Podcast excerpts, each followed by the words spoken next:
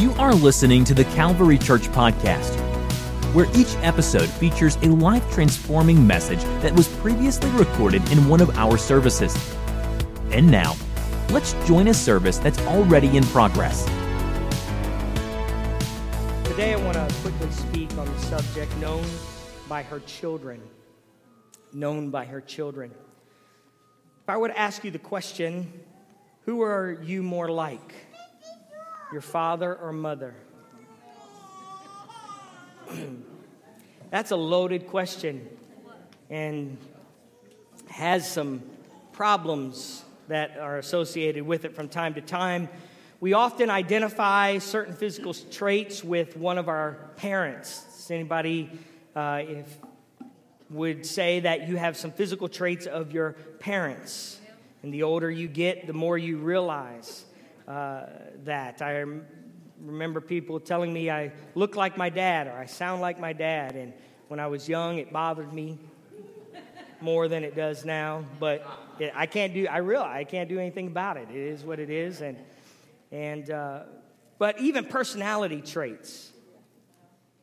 You probably, if you have siblings, you can see some things in your siblings that you would say mimic or are relatable to one of your parents. From an early age, we can see these traits. We see things about us, and that can be good, and that can be terrifying.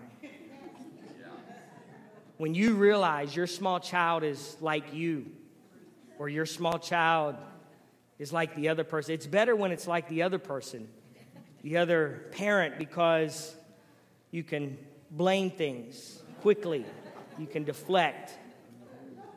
Did any mothers here ever prayed that awful prayer? I pray that your kids end up exactly like you. That prayer has been answered a lot. Probably the most answered prayer of all time. Probably that's the, the prayer. And it's great when you can identify that, known, known sometimes by our children. Sometimes we realize things about ourselves as kids get older. They start using language that sounds like us. we, won't, we won't go too far with that. Don't, don't worry. But some of you realize, didn't realize you cuss so much until. yeah, some of you didn't realize some of the things you said until your kids started saying it. In Scripture, wisdom. Wisdom is referred to in the fem, uh, feminine gender. Proverbs 8, chapter 11 For wisdom is better than rubies, and all the things one may desire cannot be compared with her. Wisdom, feminine gender. I believe this is the case. Again, this is my opinion on it. Because wisdom, like a mother, births things in our lives. Wisdom births things, it produces things in our lives. In Luke chapter 7, Jesus said, But wisdom is justified by all her children. Wisdom is justified by all her children. In other words, what is produced from wisdom has the characteristics of wisdom. What is produced by our lives has the characteristics of our lives. This verse is in context to the question from John the Baptist, who was in prison. He was uncertain about if Jesus was the Christ or should he look for another? He's in a jail cell and he's wondering, did I do all of this for Christ or not? And Jesus, after telling the disciples of John to make sure that John knows that I am indeed the Christ, the Messiah, those disciples, the Bible said, returned and told John. And then it says that Jesus begins to talk to those who were remaining standing there. And he said, What did you go out into the wilderness to see? A reed shaken by the wind? But what did you go out to see? A man clothed in soft garments? Indeed, those who are gorgeously apparelled and live in luxury are in king's courts. But what did you go out to see? A prophet? Yes, I say to you, and more than a prophet. This is he of whom it is written, Behold, I send my messenger before your face who will prepare your way before you. For I say to you, among those born of women, there is not a greater prophet than John the Baptist, but he who is the least in the kingdom of God is greater than he. Then the crowd responded. Is all those who heard, even the tax collectors, justified God. Having been baptized with the baptism of John, they affirmed that what he was saying was indeed correct.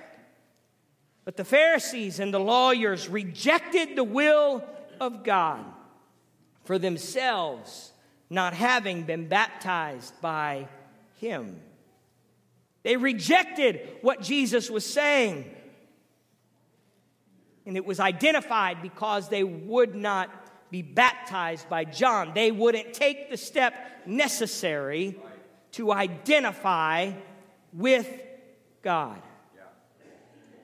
So Jesus says, verse 31, and the Lord said, To what then shall I liken the men of this generation? And what are they like? What are they like, these people who aren't being baptized, who aren't taking a step? What are they like? Said, I liken the men of this generation. What are they like? He said, They are like children sitting in the marketplace and calling to one another, saying, We played the flute for you, and you did not dance. We mourned to you, and you did not weep. For John the Baptist came neither eating bread nor drinking wine, and you say he has a demon. The Son of Man has come eating and drinking, and you say, Look, a glutton and a winebibber, a friend of tax collectors and sinners. He said, Who do they resemble? Whose children are they? He said, This generation cannot make up their mind. They're saying one thing and then saying another. They're double minded. They're saying all these things. They want to find fault and they want to find blame, and so they take different positions. But he said, Wisdom is justified by all her children. Now, we can probably try to dig much deeper than I'm going to attempt to go with this passage. But he said, Wisdom, just as this generation is producing things, wisdom produces things. And wisdom is known by those who actually make a decision about whether or not they're going to follow the will of God. It would be the trait of their mother. Wisdom has children. And so, my question today, very simply, is who are you like today? What are you like? What traits do you have? Who do you resemble? And I think it's possible for us to resemble a generation who is double minded. We can resemble many times in our life and how we live life a generation who thinks this and says that, and then they decide to think this and say that. Or the scripture tells us we can resemble the wisdom of God. In Galatians chapter 5, we have a pretty good description of what traits of the flesh there are. What happens when we just follow whatever generation is calling and telling us, and we are birthed out of a generation who does what they want. What does that produce? What are the children that are born to that? Well, Galatians 5 tells us that the works of the flesh are evident, which are adultery, fornication, uncleanness, lewdness, idolatry, sorcery, hatred, contentions jealousies, outbursts of wrath, selfish ambitions, dissensions, heresies, envy, murders, drunkenness, revelries, and the like. Did anybody not make that list? Now, we, we may like to point out certain ones when it's convenient for us. But I'm, I'm pretty sure I made that list. That if my flesh is left unchecked, that out of that will be produced things that are contrary to the law and work of God. So, who do we look like? What traits do we have? Who do we sound like? Who do we talk like? He says it's possible for us to look like the flesh. But then he says, but there, there's another option. He gives us this big list and he says, I tell you beforehand, just as I have told you in times past, that those who practice such things will not inherit the kingdom of God. But that's not our only option. But the fruit of the Spirit is love, joy, peace, long suffering, kindness, goodness, faithfulness, gentleness, self control. Against such there is no law. And those who are Christ have crucified the flesh with its passions and desires. If we live in the Spirit, let us also walk in the Spirit. My belief today is that these fruit of the Spirit are traits of wisdom. It's the children of wisdom. Those who are able to bear things that come from wisdom love, joy, peace, long suffering, kindness, goodness, faithfulness, gentleness, self control. This is what the Spirit is trying to produce in all of us. And it's wisdom at its core. What does this world need? This world needs wisdom. This world needs the mind from above. It needs the actions from above. The Bible says that from the very beginning of time, wisdom existed. Wisdom was present. He created the world through wisdom. And now the Spirit of God is wrestling, I should say, is attempting to birth in us things of the Spirit. And so we are known. Wisdom is known by its children, it's justified by its children. I recently read this as I come to a close. It's written anonymously, but I think it's a neat expression. They wrote, We had the meanest mother in the world. Some of you are like, No, stop right there. no. While other kids ate candy for breakfast, we had to have cereal, eggs, and toast. When others had Pepsi and a Twinkie for lunch, we had to eat sandwiches. And you can guess our mother fixed us dinner that was different from other, the other kids had too. Mother insisted on knowing where we were at all times. You'd think we were convicts in a prison. She had to know who our friends were and what we were doing with them. She insisted that if we said we would be gone for an hour, we would be gone for an hour or less. We were ashamed to admit it, but she had the nerve to break the child labor laws by making us work. We had to wash dishes, make the bed, learn to cook, vacuum the floor, do laundry, and all sorts of cruel jobs. I think she would lie awake at night thinking of more things for us to do. She always insisted on us telling the truth, the whole truth, and nothing but the truth. By the time we were teenagers, she could read our minds. Then life was really tough. Mother wouldn't let our friends just honk the horn when they drove up. They had to come to the door so she could meet them. While everyone else could date when they were 12 and 13, we had to wait until we were 16, much older than that.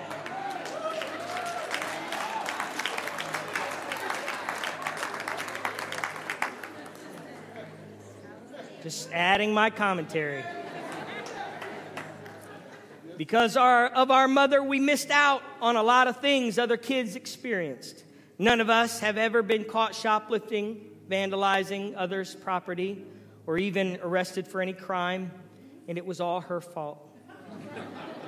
we never got drunk, took up smoking, stayed out all night, or a million other things that other kids did. Sundays were reserved for church, and we never missed once. We knew better than to ask to spend the night with a friend on Saturdays. Now that we have left home, we are all God fearing, educated, honest adults. We're doing our best to be mean parents, just like mom was. I think that's what is wrong with the world today. It just doesn't have enough mean moms anymore.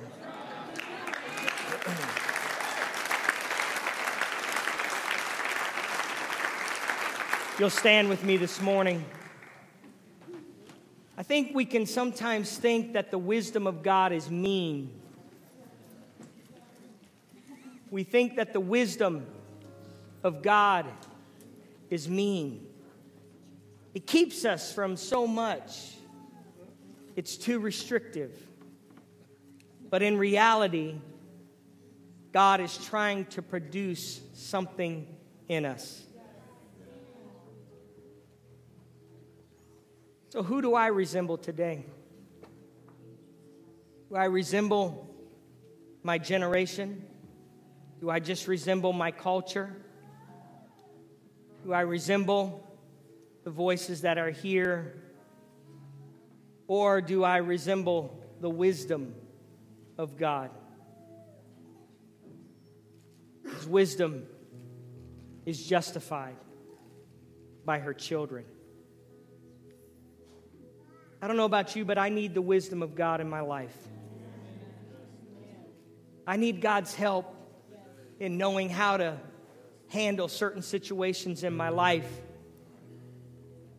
I need help in my family. And I, I, I could look to the gen, this generation, I could look to culture, I could look to a lot of things to find the answer. But where I know I really need to look is the wisdom of God in my job. Of course, I'm a pastor, so you hope that I follow the wisdom of God. But can I tell you, you need the wisdom of God on your job. As a husband, I need the wisdom of God. As a parent, I need the wisdom of God. As a neighbor, interacting with my neighbors yesterday as I blew grass all over the yard. Like, oh my God. It took me two hours to rake up all the grass. I had the setting too low. It's just an awful mess. Once I started, I was like, I can't stop, and I'll just rake it up. I'm broken today. But I, I thought about my neighbors when I raked their yard and I swept their driveway. It was the wisdom of God that teaches me the friends that I have. I need the wisdom of God. Because God wants to produce things in us. And the fruit of the Spirit is a beautiful example in Scripture. Here's two ways that I find to get wisdom. Proverbs 9:10 The fear of the Lord is the beginning of wisdom, and the knowledge of the Holy One is understanding. Fear of the Lord is the beginning of wisdom. It's when I acknowledge Him as God. When I acknowledge Him as God. For some of you, that looks like repentance. It looks like asking God to forgive you. For some of you, that's just acknowledging Him every day and saying, God, I'm putting you first. What happened in this room when we began to praise God is we began to fear God. Not that we were afraid of God, but we began to elevate Him to a reverence to a high place, and what happens? Wisdom comes into the room. So we fear God. Number two, James, if anyone lacks wisdom, let him ask of God, who gives to all liberally and without reproach, and it will be given to him. If anyone lacks wisdom, ask. God will give you wisdom. Sometimes wisdom looks like a no in your life. Sometimes wisdom looks like a don't proceed here. Sometimes it's a yes. Sometimes it's an adventure. Sometimes it's a waiting. But ultimately, if we're going to fulfill the will of God, we have to have the wisdom of God in our life. So I'm inviting us today to ask for wisdom. I don't know what you need in your life, but I bet there's some people in this room that need wisdom. You're walking through a scenario right now in your life, and you need the wisdom of God. You need the direction, the clarity of God. I want to pray for you now. Lord God, we come to you in this moment. God, where you have demonstrated your power and your presence in a very real, real way to us today. And God, I pray it would give somebody confidence that if you could visit somebody and you could heal somebody's body today, that you could help them in the circumstance that they're in. Whatever they're walking through, whatever decisions they're making, Lord, I pray that wisdom would be present, that your wisdom would be present. God, those who are scared, God, of what this week might hold or these next few weeks hold, I pray that your wisdom would come. I pray for peace to come. I pray for joy to come that's birthed out of wisdom, out of the knowledge of what to do in a circumstance. I pray for that in this room today.